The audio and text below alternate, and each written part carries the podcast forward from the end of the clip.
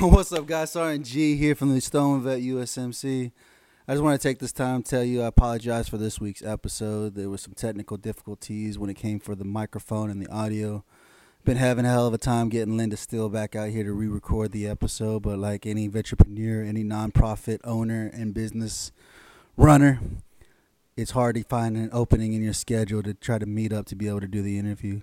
Please bear with me this week with this episode. I understand the audio is crappy. I did everything I could. I even talked to some audio people and they said they couldn't help me. So I did the best I could to try to minimize the the noise that was involved with the microphone itself, man. Please take time, listen to the episode. I know it's gonna suck, but I guarantee you next week's gonna be a lot better episode. I fixed the audio. I was able to bring on Frank from Crayons Ready to Eat. I'm super excited to show you what amazing things he's doing. But Lynda, she has an awesome story. She's the first woman to be in the arty field in artillery with the army. It's a great story. I hope you guys take time to listen to it, man. Remember, guys, I apologize for this. I appreciate you supporting me, supporting my channel, man. Continue hitting that subscribe button and listening to the new episodes coming out every Friday and every Wednesday, man. Remember, hit the Stoned Vet. We got your six. Yo, shit crazy. There we go. All right. What's up, guys? Son G here from the Stoned Vet USMC. Happy Friday, guys. How you guys doing this Friday, man? In Oklahoma, the weather's getting crazy, dude. It's been nice and cool lately. Like it's, I can't believe it's it's June and it's fucking Still raining. raining and it's 60 degrees outside. I don't believe it. Yeah. Like I can't believe it. Like usually right now we're sitting about 95, 105, Mhm. right? You know, I appreciate you guys coming to hang out with me on this Friday, man. I got a great guest today, man. I'm, I'm super excited to bring on Lynda, an Army veteran who's doing, who's making a purpose of making a difference in our community. Like I tell you guys, that's one of the biggest struggles we have after getting out of service is what the hell do I do now? What is my purpose? What is my drive? What do I need to do in my life now? I done spent four years, 14 years to 40 years, and I had, the only thing I know is go to work every fucking day. Yeah. Go, go to PT when they tell me to go to PT, go to freaking work when they tell me to go to work, go to chow, come back from chow, get off work, and do it all over again. Yeah. For the whole act, for your whole time on service, right? Then you get out and you're like, what the fuck am I supposed to be doing now, man? So I got, I love doing my show because this is my therapy session. This is my therapy. This is my therapy. that how you figured out what you need? That's how I figured out Yeah. one of the things I wanted to do. So maybe one day you guys subscribe enough or share enough with this, you can start paying the bills too. you know, so I could be like Jocko, Mr. Joe Rogan, and all any of those big time podcast people out there that are making money doing this, right? And so, like I tell you guys, don't forget to hit that daggone subscribe button and share this information out so everybody has an understanding, man. So, like I said, I got I got Lynda here. Lynda was a 12 year reservist. She was a reservist. Don't give her shit. She still she still signed that damn guideline that we all signed. We know how we feel about reservists, but I mean, it happened. I mean, she served our country just like we did. You know what I'm Hey, saying? you know, some people can only do one thing at a time. I can do two. I can do two. right? She's not gonna be a civilian and fucking serve in the military, right? So, how are you doing this Friday? I'm not doing bad. Trying to stay dry. Right? Yeah, I'm hoping that it doesn't get humid later. Now that I'm wearing this hoodie. Right, Yeah, right. that's what's gonna happen. Oh, man, you can get real right, and then just all of a sudden it's hot as hell for whatever reason. Yeah. Well, even though I'm a reservist, I'm still a transplant to Oklahoma. Yeah. she's transplanted, so I'm from the desert. I'm from From. Phoenix. Phoenix area. Yeah. Oh, that's a dry. That's, Yeah, it starts hot and hot. yes, yeah. Here, not so much. Yeah, but it's great. It's, it's, I love. Yeah, my brother lives in Phoenix. He lives out in the Phoenix area. Yeah. And I was like, he's like, move back to town. When it gets 120 plus, they tell you to take your shit out of your car so it don't melt. It's too hot, dude. Yeah. It's just Yeah, hot. exactly. Like all of our uh, car places always advertise this car has AC, and I realized when I moved to Oklahoma, like that was an Arizona thing. No- I'm like, do you guys have AC in here? And they were like, every car does. Every car Yeah. has AC, It's a selling point in Arizona. So So you get some time, like yeah, this girl did some shit in the fucking dude. She did some just a little bit. she Yeah, some shit, Yeah. in the dude, which is pretty. It's impressive, dude. I mean, you not only when you join the reserves, you so you said that you were you were, what was your first job when you was in the reserves? What was the first thing that you did while you was in the reserves? So I was at 92 Alpha maintenance supply, and you know we worked with the mechanics and we made sure our trucks had parts and our vehicles stayed running. And that's what I decided to do in the civilian world as well. So So you were like you were like a shopkeeper, like Yeah. like a shop like a shopkeeper, man.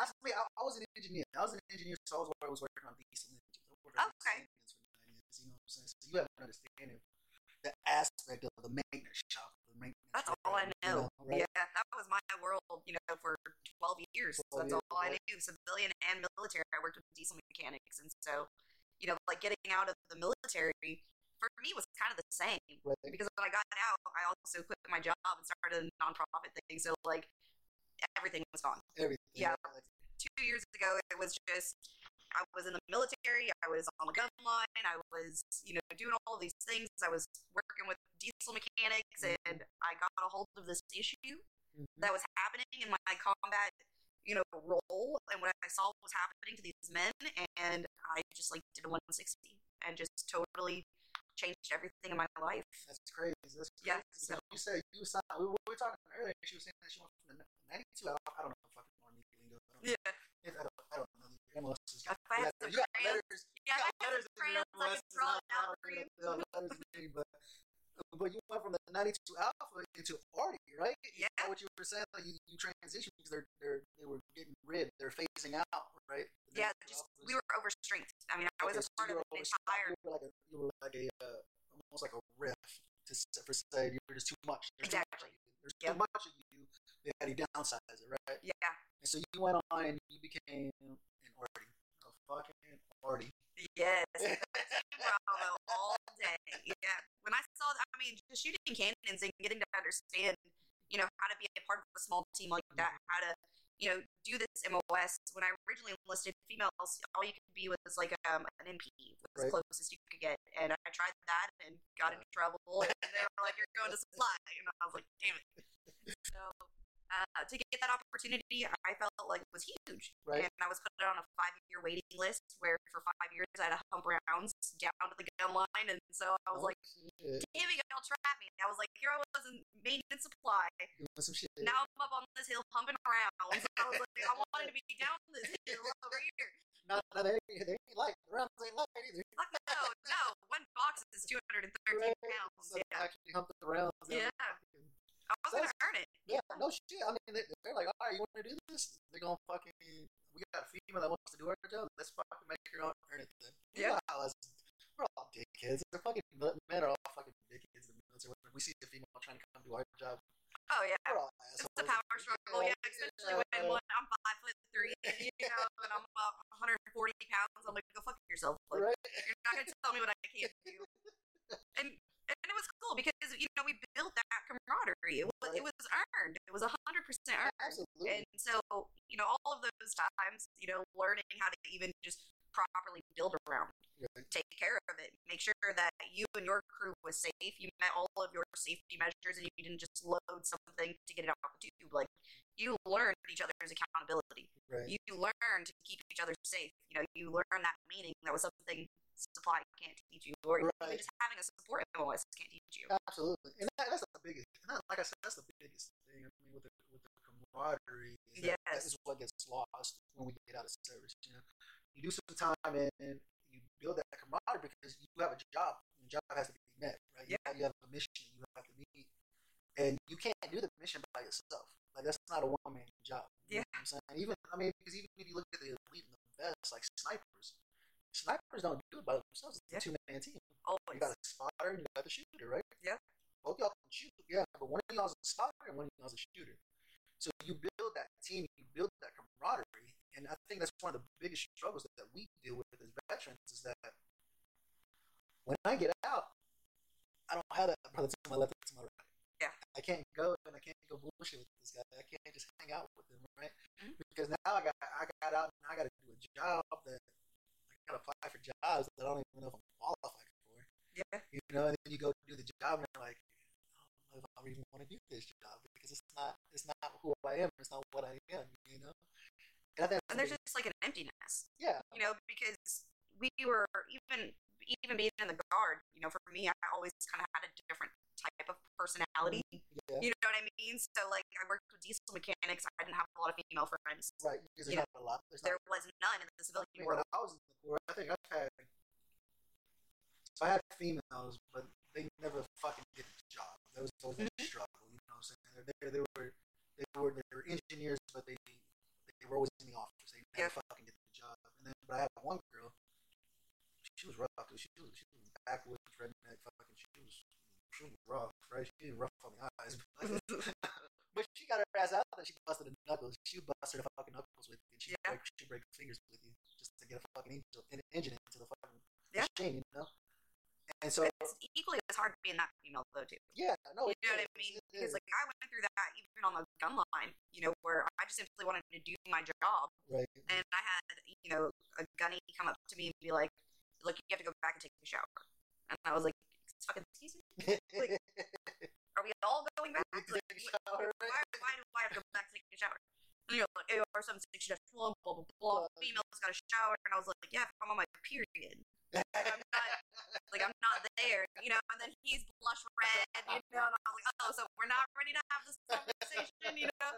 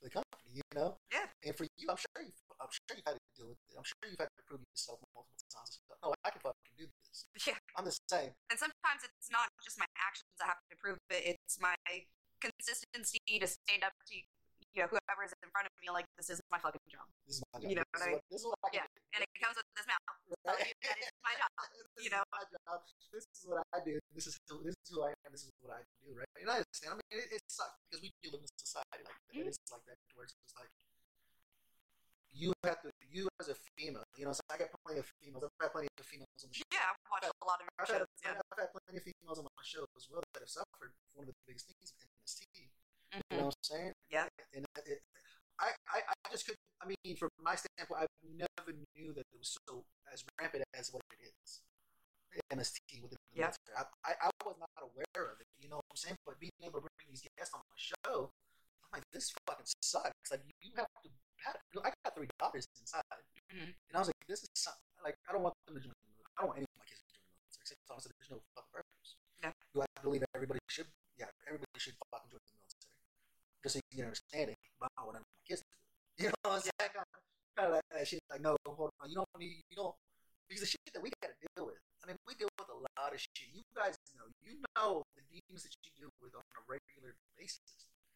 It sucks because you got to deal with them every single day. Yeah, what we do comes with the sacrifice. Yeah.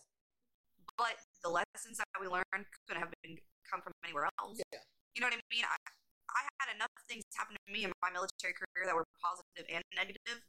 That I still would rather take that over civilian life. Well, yeah. Bro, I would rather have my issues as a veteran than have issues as a civilian. Yeah. To be honest. Okay. And to be totally fair. And I think maybe that's something that my service taught me Mhm. was I had to walk both paths. I got to see where the military failed the soldier, and I got to see where the civilian world failed the civilian. Well, always found each other. Yeah. You're always Yeah. That, that, that's the biggest thing is trying to find. Like I said, when you get out, what is your purpose? What, Mhm. what are you doing now? What, Yeah. what, what is it? I mean, like you said, you're gonna fail as a civilian. You failed as a military. You know what I'm saying? You, you're gonna fail at life. I try to teach my son. He's 16. I try to teach him. I say, you're gonna fail in life. If you don't fail, you're doing something wrong. You know what I'm saying? It's a suck? Yeah. I said, but look at all the motherfuckers who have done it. Mhm. Look at fucking Bezos for fucking Amazon. Look at fucking whatever the fuck the dude does Apple. Yeah. They all started in a fucking garage trying Yeah. to figure out what the fuck do I gotta do? What is my purpose? What is my drive? What is it that I want to be? What do I want to be? You know what I'm saying? My son always asks me, I'm like, oh, fuck my, my, birthday, my birthday's, my birthday's coming up, and it's like, what do you want to be when you grow up? I said, I don't fucking know. Yeah. You know what I'm saying? I'm almost 40 years old. I don't know what the fuck I want to be. I Yeah. don't know, I don't know what, what, what my drive, what my passion is. My passion is this. To come and shoot a show with my brothers and my sisters Mhm. and talk about what they're doing, their drive, their purpose, and how we as a community can help you guys grow Yeah. and allow you to succeed, right? Because in life, if you don't know, you don't know. Right. That's what I try to tell my kids. You don't know what you don't know what you don't know. Plain and simple.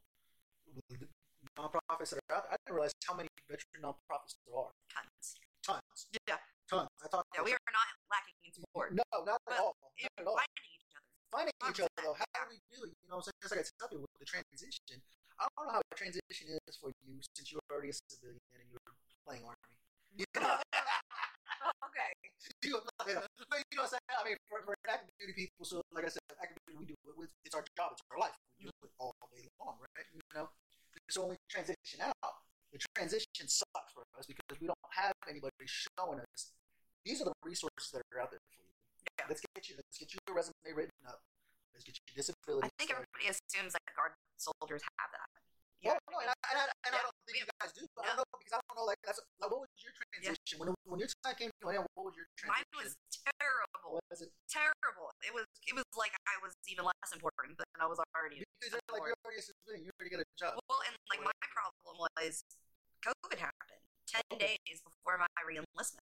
Oh no shit. Yeah, I had yeah, I had twelve years with the intent to reenlist, Uh-huh. and I had some messy sergeants who didn't like me. Uh, Yeah. So you know, what's difficult? Like, let's just be honest, right? When you're active duty, you have an opportunity to check on your paperwork, and your every day is centered around making sure your You're doing it. your stuff is straight, right? Right. Not. No. You know, most kids right now who are in the National Guard after four or five years don't even know how to log into their iPerms. You know, like it's something that's just not even inherently taught to National Guard soldiers. So, like for me, I didn't get out processed. It was like, well, COVID happened. You didn't sign your reenlistment paperwork. Bro, it's been a year. I'm like, where's my DD two fourteen? Oh, shit, right? Could could I have something? Like even maybe Like, yeah, was I a part of something? You know, like I still haven't received anything. They turned in my gear without me. You know, Oh, because shit. you guys have a dedicated place that you go, Mm. right? You have a base and it's fortified and everything else. My National Guard unit was an old DMV spot over in Shawnee, Oklahoma. So I got to drive 45 minutes, and if those assholes don't want to answer the phone, I'm not driving. So they just turned in my gear without me. No shit. Yeah, now I'm over here like, oh, well. This one time, I think I did like 12 years in the army, but then they let me go like I was never there.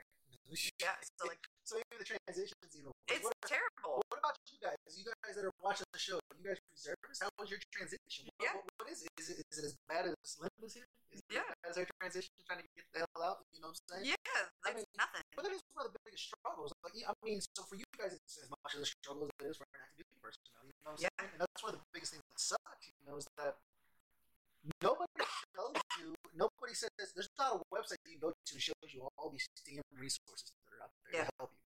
What do I do when I get out? Who, who can I? Who, how do I get a resume written up about what I've done? You know, how, how do I go about collecting unemployment? How do I go about GI Bill? How do I go about this? How do Getting my that? medical records. How do I get my medical records? So, I mean, the transition obviously sucks. Yeah. So, you as government, you obviously suck at helping us. That's Yeah. what it comes down to. Well, especially like for instance, guard soldiers do the majority of their medical stuff just happens in the civilian world. Right. Nobody tells you to track down that stuff. Right. Nobody, you know, like there's no medical person at my National Guard armory because I was in a combat MOS. So there were only 13 Bravos, one admin person, one supplies person, one readiness person. Other than that, nobody's helping you. Right. You know, so you're like, what the fuck do I do? That, that's what I mean. That's one of the struggles. That's Yeah. what I was trying to. I talked with Ryan from Legend Construction not too long ago. That's what I was telling him. I said, dude, I said, we get we get screwed over.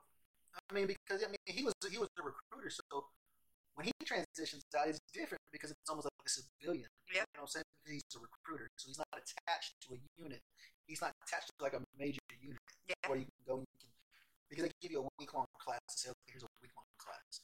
What the hell is a week going to teach me that I've done for the past four years? Yeah. Past 14 years. What is that going to teach me Yeah. in a week? What can I learn in a week? You know what I'm saying?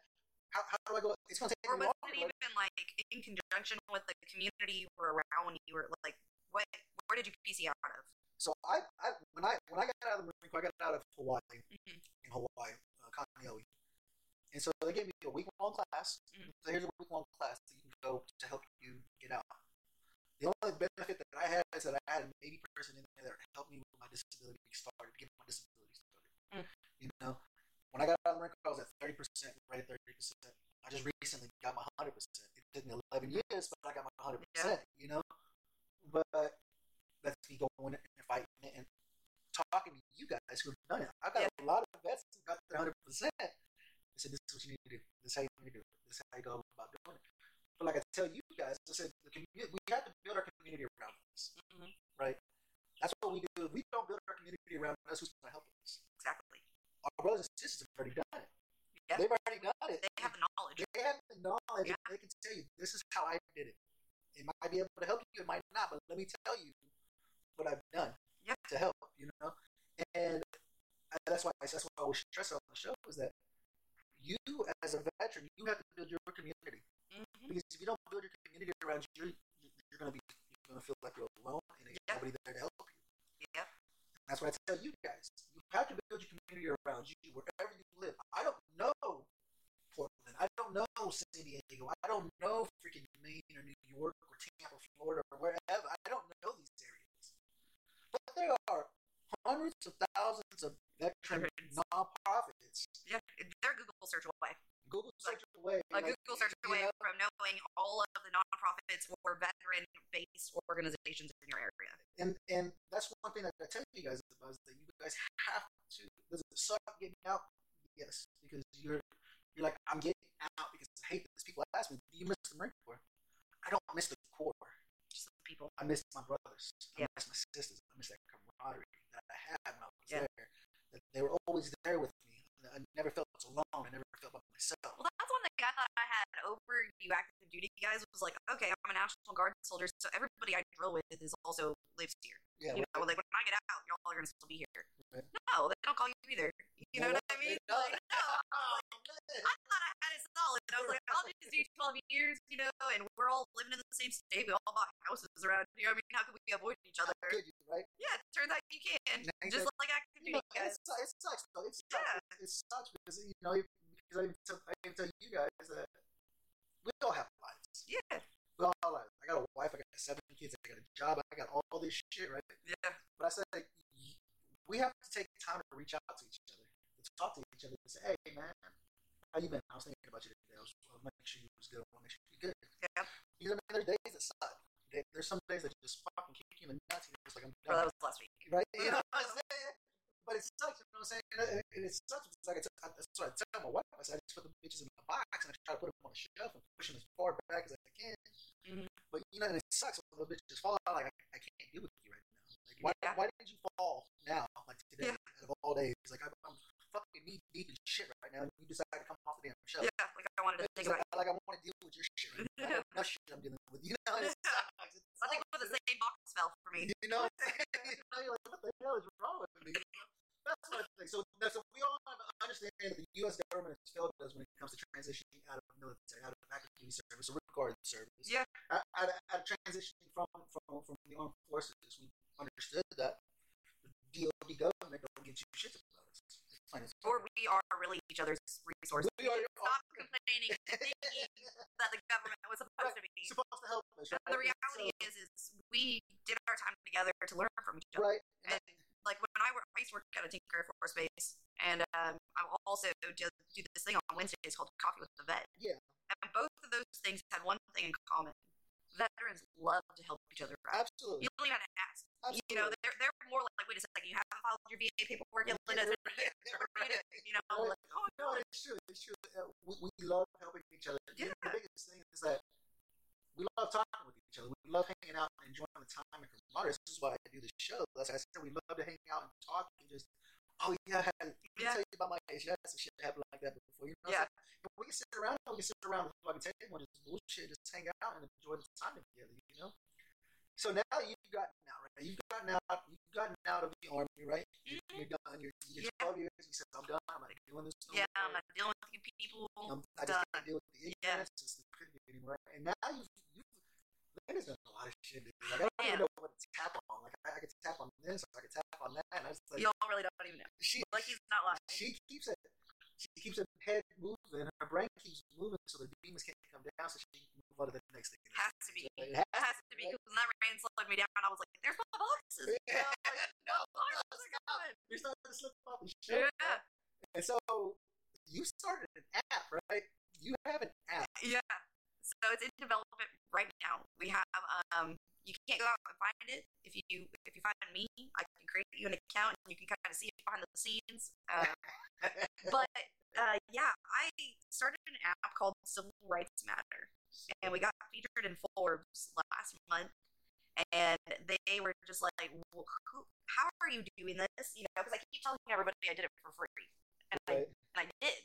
I read a whole bunch of books and I googled how to make an app for free, and I found an answer. And so so Google, right? I'm telling you, Google saved my life. But um, I started just trying to figure out how to give us back our rights, Right. and that's what I learned in my time in service. Was every single time I got in trouble, it was some sort of higher up commander. Somebody said, "Well, the policy said."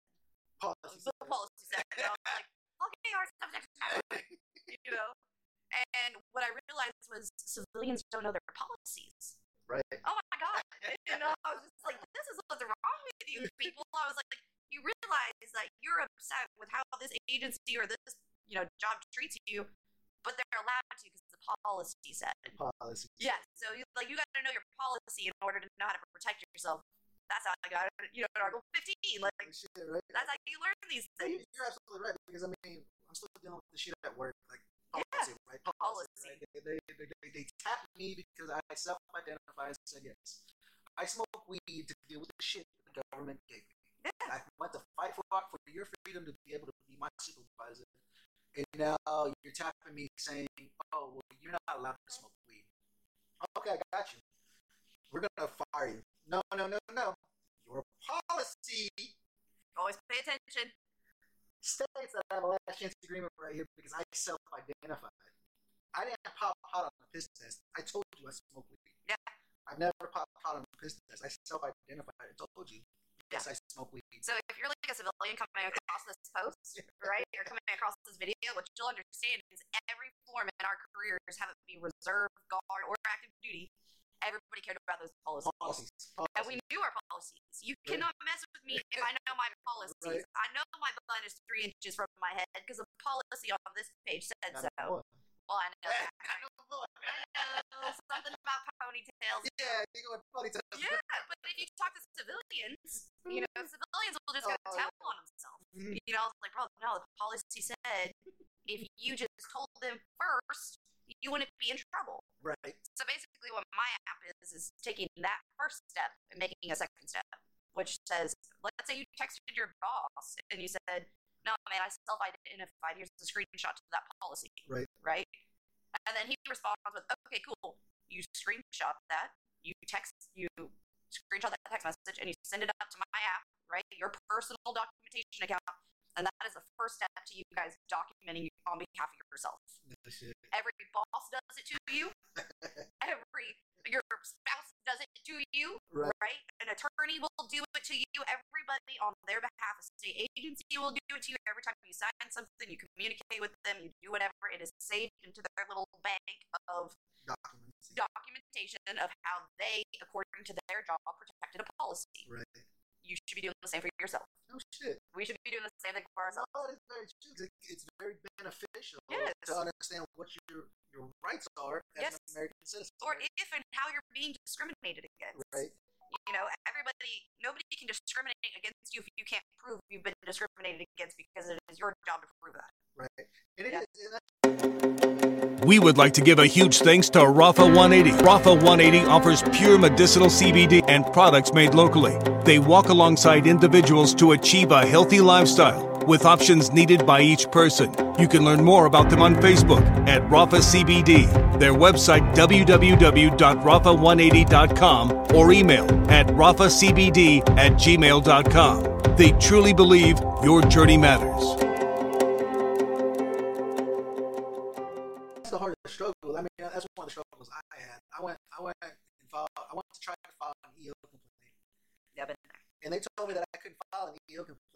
Because I'm Hispanic. You said what? Because I fall under the white category. Did you record to- this? Did you have this recording? See, if I would have had the I would have fucking recorded it, Yeah. right? Yeah, I'm telling you, every time I hear stories like this, I'm like, man, if only you had this app. No shit, right? But yeah, they told me because I, I classify as my nationality is white because all the documentation because there's nothing there for Mexicans. Because I fall under the white category, I can't file an EO complaint against white people. I said, who the fuck said that? Like, where's this documentation? policy? Where is this policy? at? Where is this documentation at? And I'm like, all right, I'll go from that angle. I, that's fine. I, I'll, I'll let that one slide. I'll let it go the way it wants to go. You know, I, I've gone to my boss. I thought I said, I don't want to do this job no more. However you want to see it, however you want, however you want it to go. I, I don't want to do this. No more. I've done it. I, I fixed it. It was broke for three years. You're paying more people more. You're paying people more money than me to run this job, and they broke it. And I came in with a lesser pay and fixed it and got it back into compliance per the policy. Yeah. And I'm tired. I'm done. I don't want to do it no more. I, did everything I can with it. So, oh, okay, okay. That's it. I'm like, well, we'll see where the hell it goes now. Yeah. See, for me, I always think like there's gonna be something that happens down the road, and they're like, "Well, remember when that one guy worked here and he said blah blah blah." Bro, I'm not even kidding. I record all my phone calls. I was like, "What do you think you said to me?" No, no, here it is this right is here. what you said. This is what Yeah. you said. This is what No, you said. 'cause- You know, I went through my time in the service. I got an Article 15. You know, I was barred from promotion.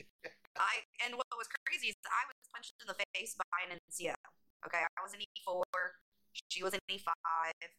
She was cooler than me. You know, like her husband was, and that's the difference about the guard too. Is you know you can be in different units all over the state, so people don't check your relationship statuses. You know, Right, right, her husband's a commander or captain in some other unit.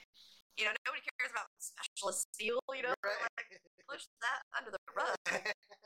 And so we all called IG back home. Yeah. And what we didn't realize, you know, is IG and the command, well, they get paid by the same ass person. yeah, You know, and they're all trying to protect that same ass policy. Mm-hmm. Nobody cares about Steele's eye being messed up. Right, You know, right. That's the NCO of the year last year who just punched a specialist this year. So we got to figure this out. gotta- we gotta squash this to make it not Yeah. anybody. Yeah, so I get the Article 15 because the policy stated that there was a way you file an IG complaint. You got, Right. you know, you can't jump the chain of command and you can't blah blah blah. I never documented, right. you know, that my Now first sergeant was the ad, ignoring me. Now Yeah, with ad, yeah, exactly. provide no way for people to document On all behalf of themselves. on behalf of themselves. your civil rights, your rights, how what your boss does or that policy and how they use that policy to hurt you, right, or to make an effect on you, that should be documented. Because how are we going to change these policies if we don't know how they're affecting us? Right.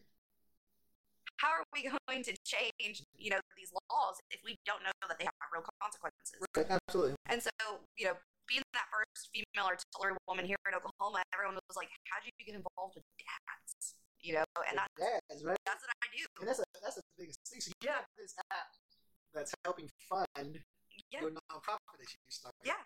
So the the what is the nonprofit that you you started here in Oklahoma? What is what's the name of the nonprofit you started here in Oklahoma? It's called A Child's Worth. Child's um, Worth. Yep, and you can find us on achildsworth.org. And what we do is we create innovative resources and co-parenting solutions so that parents can maintain equal time with their kids while being qualifiers for whatever resources they need to better their lives, Right. which is totally different than how we have it in the world today. Right. So, underneath a child's worth, we have furnishing fatherhood, which was my first resource that I created, and we furnished homes for all dads who had gone through a divorce or separation. Wow. And the first houses we started furnishing were those soldiers in my unit because I like went to this all male battery and like sixty percent of these men who were also only every other weekend dads, you know, who had done three combat tours, who had been 15, 20 years of their life in the military, and all of them only had their kids every other weekend, and we were civilians the majority of the time. So every other weekend is drill weekend, ain't it? exactly, exactly. And so we were just like, it was, it was realizing that where a service member and a veteran could come together and be Right. considered equals, it's family court.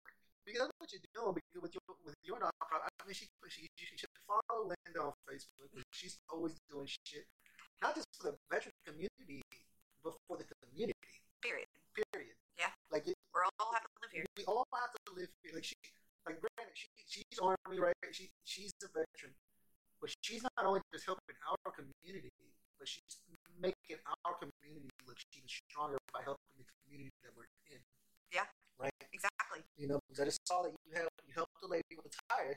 Yeah. Wow, I was like, oh wow, I said because you you your passion is helping people. Yeah. My just, just parents. following you, Just right? helping parents. helping parents, Yeah. Nobody cares about parents. right? Nobody helps parents. We're expected to fulfill our obligations to serve our country, make it to our children's, you know, dance recitals, Mhm. make sure our kids are at their reading level that they're supposed to Right. be at, discipline them, and make sure they're not running out into the road. Go to your full time job, serve your country, serve your community, to take your kids to sports, have dinner cooked, and have a clean house, you know, Right. and pay your bills on time. And I'm over here and I was like, okay, well, so what resources do we qualify for to get all this shit done? Right. Like, all of this is my responsibility. Right. Where's my, where's my like book of help or like a direction or like does my neighbor give a shit? Like at least when I was in the military, you know, my gun crew cared.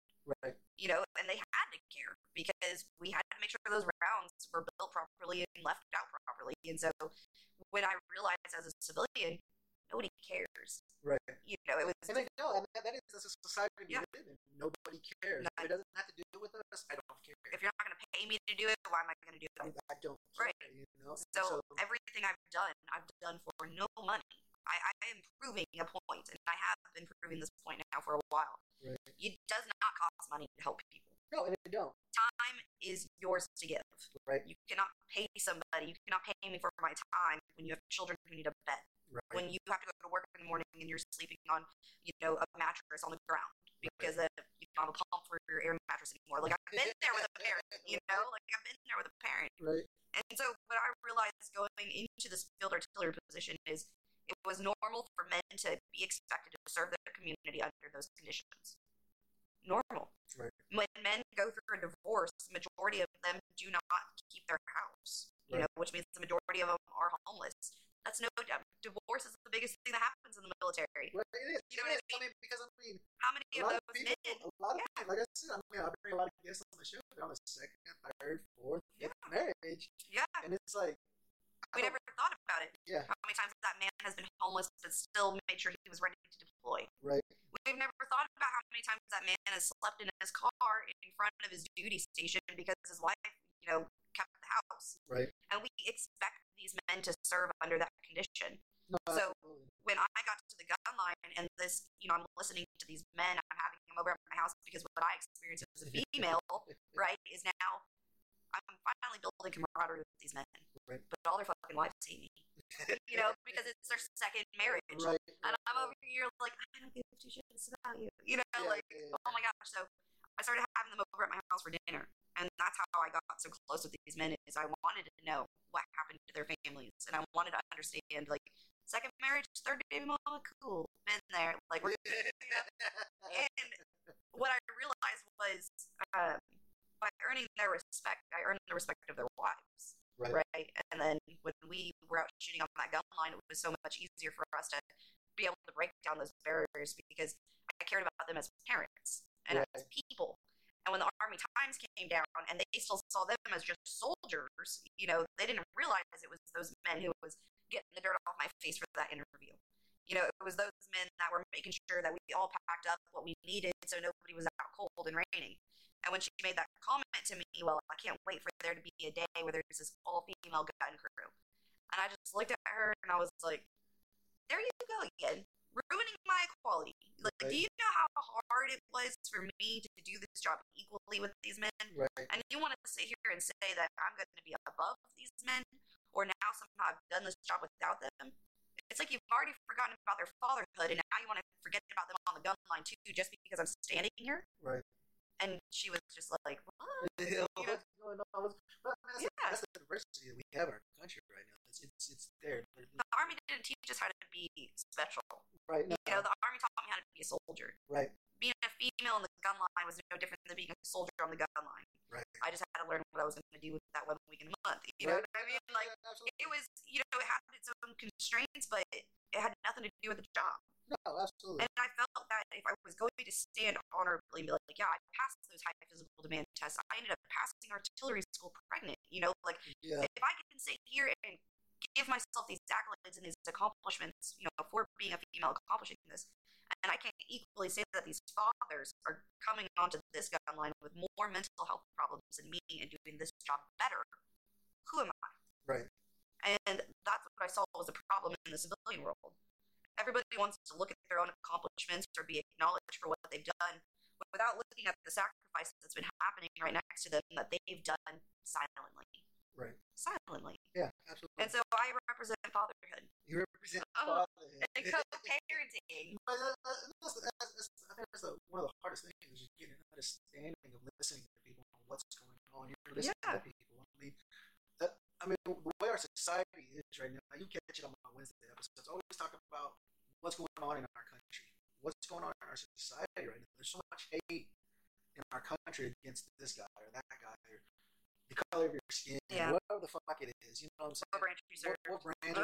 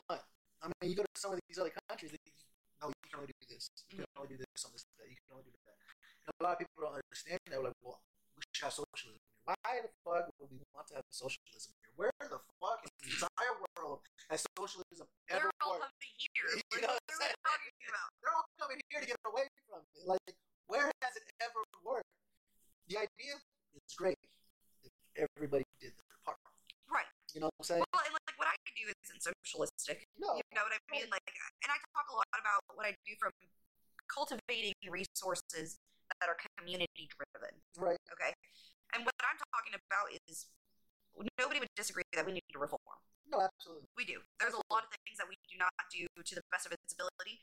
There's a lot of policies that we follow that are from the 1930s. Right, You know what I mean? right, Like we right, right. need a reform. Right. Absolutely. But what people don't understand is a reform doesn't happen overnight No. because you show a problem. Right. If we're never talking about a solution and working through those kinks of what we think a solution could be, we're always going to stay having the same problem. Yes. And so what we're doing is another thing on my list. If you know, making an app wasn't enough, you know, Making it happen, right? A non-profit. That ain't Yeah. What- what else do I do? Uh, I'm actually helping to build an all veteran run community center full of all veteran founded nonprofits who are not state or federally funded. Okay. And everybody's like, well, what does it matter if they're state or federally funded? That means I have to comply with policies that I don't agree. That's a stipulation. because with your nonprofit, you are not state or federally funded. Not at You all. are community funded. Hundred percent. You guys giving the donations, Yes. helping her to be able to provide for the community, Yes. right? Yes. so like all of our furniture is donated by neighbors. Um, all of our gas comes from people who believe in what we do, and I furnish at least 150 houses a year for absolutely no money. Nobody pays me to do my job, and the money that we do receive gets us to the furniture for free for everybody. Right. So, like when we started doing this, it was furnishing fatherhood. And we furnished homes for dads. We grew so much that we furnished houses for all parents. Okay, like as long as you have produced a child and you are trying to get from A to B and do what's best for you and your kids, like I will furnish your house. It's because that's who we were as soldiers. Right. You know, it, We took care of each other. I hated most of the soldiers I worked with. You know, like they were irritating. Some of them were retarded, but they still had a job to do, and we still took care of you them. still took care We of took care of. You guys know what it was like when you Yeah. You always had that number that you're like, I hate. Like, I cannot stand him. Yeah. But you always make sure he had all the fucking resources he needed. Yeah. All the shit he needed in order to get the job done. Yeah, in in the army, we always say, you know, Joes don't mean to fuck you. Joes just do. That's civilians. Right. Like I figured it out this whole last time. They were teaching me about civilians, Right. and so it's just it's just learning, you know, that we learn these lessons in our service, mm-hmm. and we learn those lessons so that we can apply them to the civilian world Right. because these civilians need help. Right. You know what I mean? They have a lot of great skills, but they don't understand what camaraderie is. yeah. We're the only ones that can teach that. Right. Absolutely. No, know. absolutely. No, like I said, I mean, that's the biggest struggle that we have is that camaraderie is that we don't have. We don't have that brother to to right with us every day. We lose the camaraderie. We move back home. We move. We move somewhere completely away from everybody. you Yeah. know, Whatever isolation, whatever it is. Or the media divided us and made us mm. think that knowing each other's political Views. views really matter. Yeah. You know? it doesn't. It, No. it doesn't matter. Whatever your political views are, left wing, right wing, Yeah. libertarian, or whatever the fuck you are, it doesn't matter. How are you as a human being? Yeah. How are you as a human being? Are you do you care for other people's well being? Are you gonna pick your neighbors up if they fall? Right. Exactly. You know, I, I would care more about that answer than if you voted for Biden. Whoever the fuck You you know, no, I- yeah, I don't, I don't yeah. care who you voted for. I really don't care. But what what are you doing in your community to ensure your community grows? Exactly. that it has a backbone, that it, it can stand on its own. Somebody gets a flat tire, how can you help them? Yeah. Somebody needs a fucking dinner, a hot meal, how can I feed them? Yeah. You know what I'm saying? I said, we go to church, I go to church, and we, somebody has a baby or they just got a surgery, we do a meal train where Mhm. people bring them meals Yeah. on a daily basis. It's somebody different bringing them something. And it's cool because then you can look at it like, some of the food, like, how the fuck do they eat this every day? Like, like but it's a hot meal. Still, You know what I'm saying? they It's a care. hot, they care. enough Yeah. to say, hey, I want to bring you into my culture so you can see how I eat. Yeah. You know See, saying? and I think I, we were blessed that way. You know, like we had that opportunity in the military to get to know other cultures. Right. You know, and even though I was a guard or whatever, we still move around. Okay, like we still eat food from other places too. You know, but like I grew up in Phoenix. right. My, most of my neighbors were Spanish. Right. Most of them didn't speak English, and we grew up very poor. Yep. And so, you know, through I guess another little situation I'll tell you about. is when I was in the guard, I was 17 when I enlisted, and my mom found out I had gotten in contact with my biological father. Mhm. Now, the guard signature is just like an active duty signature. Those people do not care. Right. You know what I mean? They're like, you signed on that dotted line. I'm like, but I'm homeless and I'm living in Iowa now. What do I do? Right. Right. And they're like, oh, we'll interstate transfer for you. so I ended up, before even completing AIT, Uh-huh. I was a homeless high school kid who lived in four different states, um, ended up getting like a GED and all this other stuff, and I was in the guard. Well, at that time, experiencing what I did, I did four years, my first four years in the guard, homeless, carrying around my gear around Oklahoma and Arkansas and sleeping over, you know, in creeks and whatnot. Like, it was insane. It is. It is. I mean, for you to be able to do that, to be like, I was homeless and serving our country. And, and nobody should be. Yeah, Nobody should be. You, you would be surprised with how many of those flag wavers down in Oklahoma City that do the parking I've served with that are serving today. okay, National Guard soldiers who leave to go to Iraq, right, and come home to go live in a shelter. Like, um, so anyways, I was that soldier. And I picked up soldiers like that, and I fed soldiers like that. And, you know, in order for me to get here and walk through that path, took a lot of people who didn't have to care, Right. you know, to pick me up if I didn't have a ride or, you know, whatever. It doesn't go away. There's a new batch of soldiers going in right now. Every fucking yeah. Yeah. That's what I was. I had, a, another guest, another Joe on the show. He does. He's a transition coach, Brandon. And he uh, he's like, you know, he said, you know, there's an average about two hundred thousand service members that get out of service every year, and it's like, what are they being taught? How do I get out? Are they homeless? Because I mean, a lot of us like, I mean, this is what I tell the people the difference between like enlisted and officers. Officers, you went to school and you got to live life before you joined the military. You got to understand what life was like. Me, I joined when I was 17. Mm-hmm. I got my GED and Yeah. joined when I was 17, you know? And so I didn't know what life was about. I didn't know what life had to give me. I didn't I didn't know. I worked at Albertsons for six months at grocery store Yeah. for six months, you know? And so to understand, like you're saying, these guys are homeless, but yet they still having to mount up and get ready for war. What they know is Yeah. they don't want to be or come from where they are. Right, And that's what leads us to our service. right. And that's what we all had in common. And I think it was like a mutual understanding and respect of like, yeah, we all had shit childhoods. Right. And yeah. And this is the equity we put into ourselves. side. On the enlisted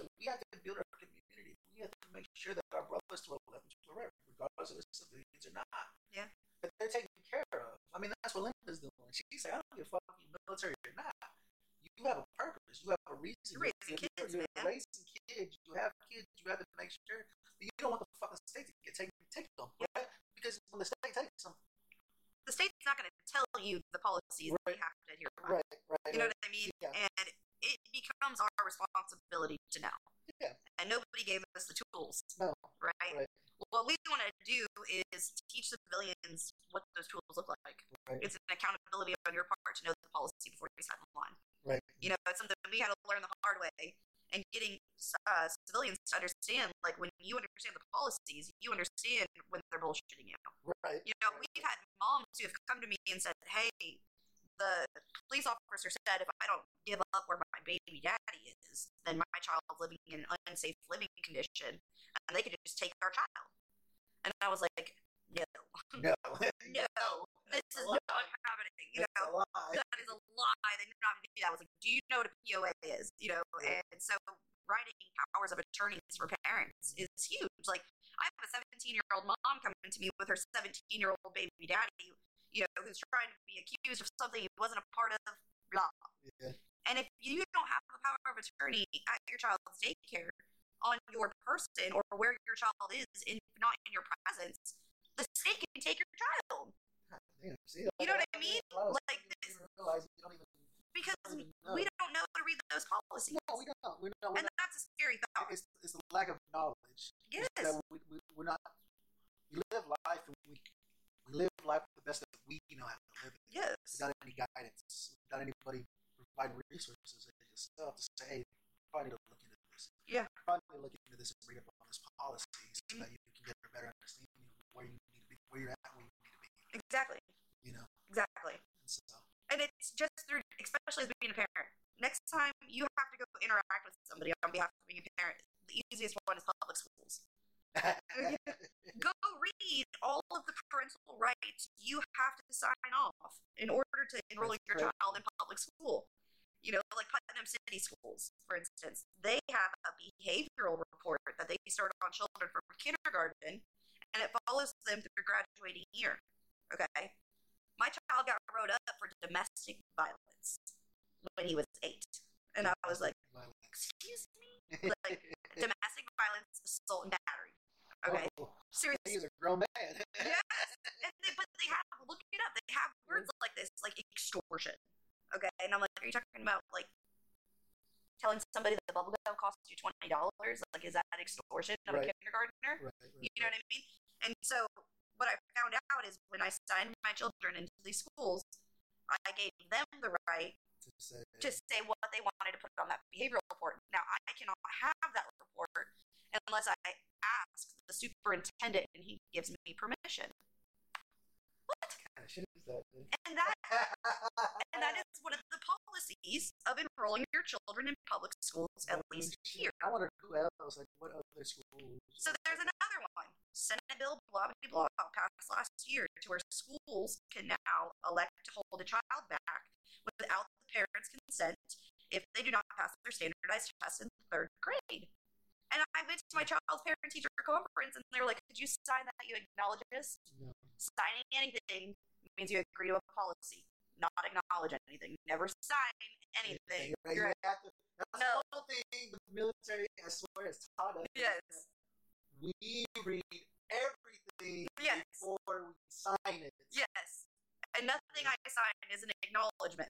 Okay? Shit, everything I sign is that I've approved something. Right, right, And right. so don't let them trick you with those words. But that's what I found out was happening to parents. And so I was just like, we have no more rights. you don't, you don't, The school has more rights to say if my child's educated than if I do. right, The school has more rights to tell me about my child's behavior than I do. right.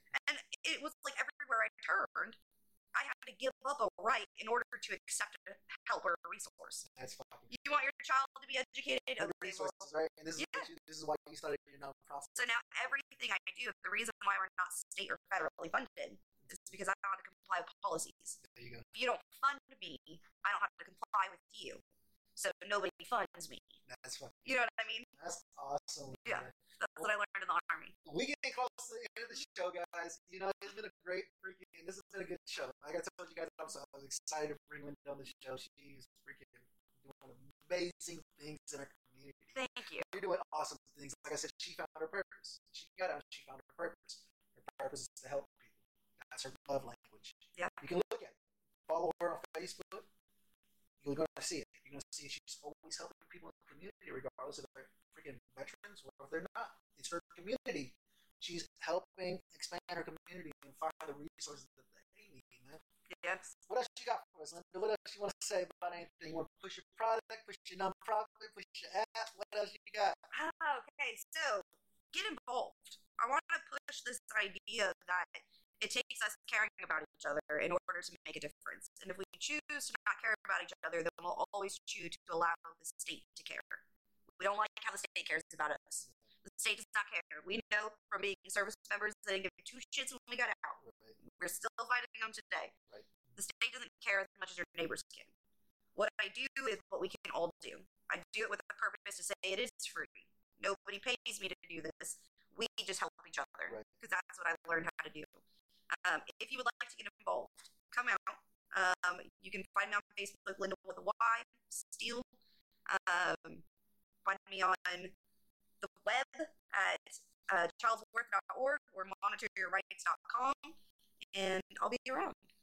See, you guys, like I Yeah. said, she's doing some awesome things. Like I tell you guys, don't forget to smash that subscribe button or wherever you at. If you're on iTunes, apparently you can leave me a five star review, let me know this is a good show. I don't know how this shit works. I'm still trying to learn the algorithms. I don't know how algorithms work. But like I said, guys, I'm always bringing on our family, my family on the show to show you, hey, there's a purpose out there. You get out, What's your rhyme and reason? Why did you get out? What do you want to do? What's your purpose? How are you building your community? You can build your community with Lynda because she's gonna help you. That's her. That's what she does. She helps you get where you want to be, man. Appreciate it, Lynda. Appreciate you coming out, hanging out with me this Friday. Yes. I love it. I love doing this, guys. I thank you guys for hanging out with us this Friday. Remember, guys, I'm on every platform: iTunes, Spotify, Deezer, iHeartRadio. Soon to be on freaking Pandora as soon as they approve it. It's everywhere. If I'm not out there where you can listen to me on your drive to work, let me know so I can upload it so you guys Supposed to can. get my mind right. Shit, trying to get my grind Fight for man. Smoke just to chill. Waiting on the president. Shit getting real. Looking in my resume. Niggas guys, still. When your life going down, grab a pound. Smoke, chill, relax. It's Friday. You ain't got a job. We gon' get high today. Dark of the flesh. The deeper the roots. Green of the weed. You know it's true. Puff, puff, pass. Trying to get high. Got high blood pressure, we coming down.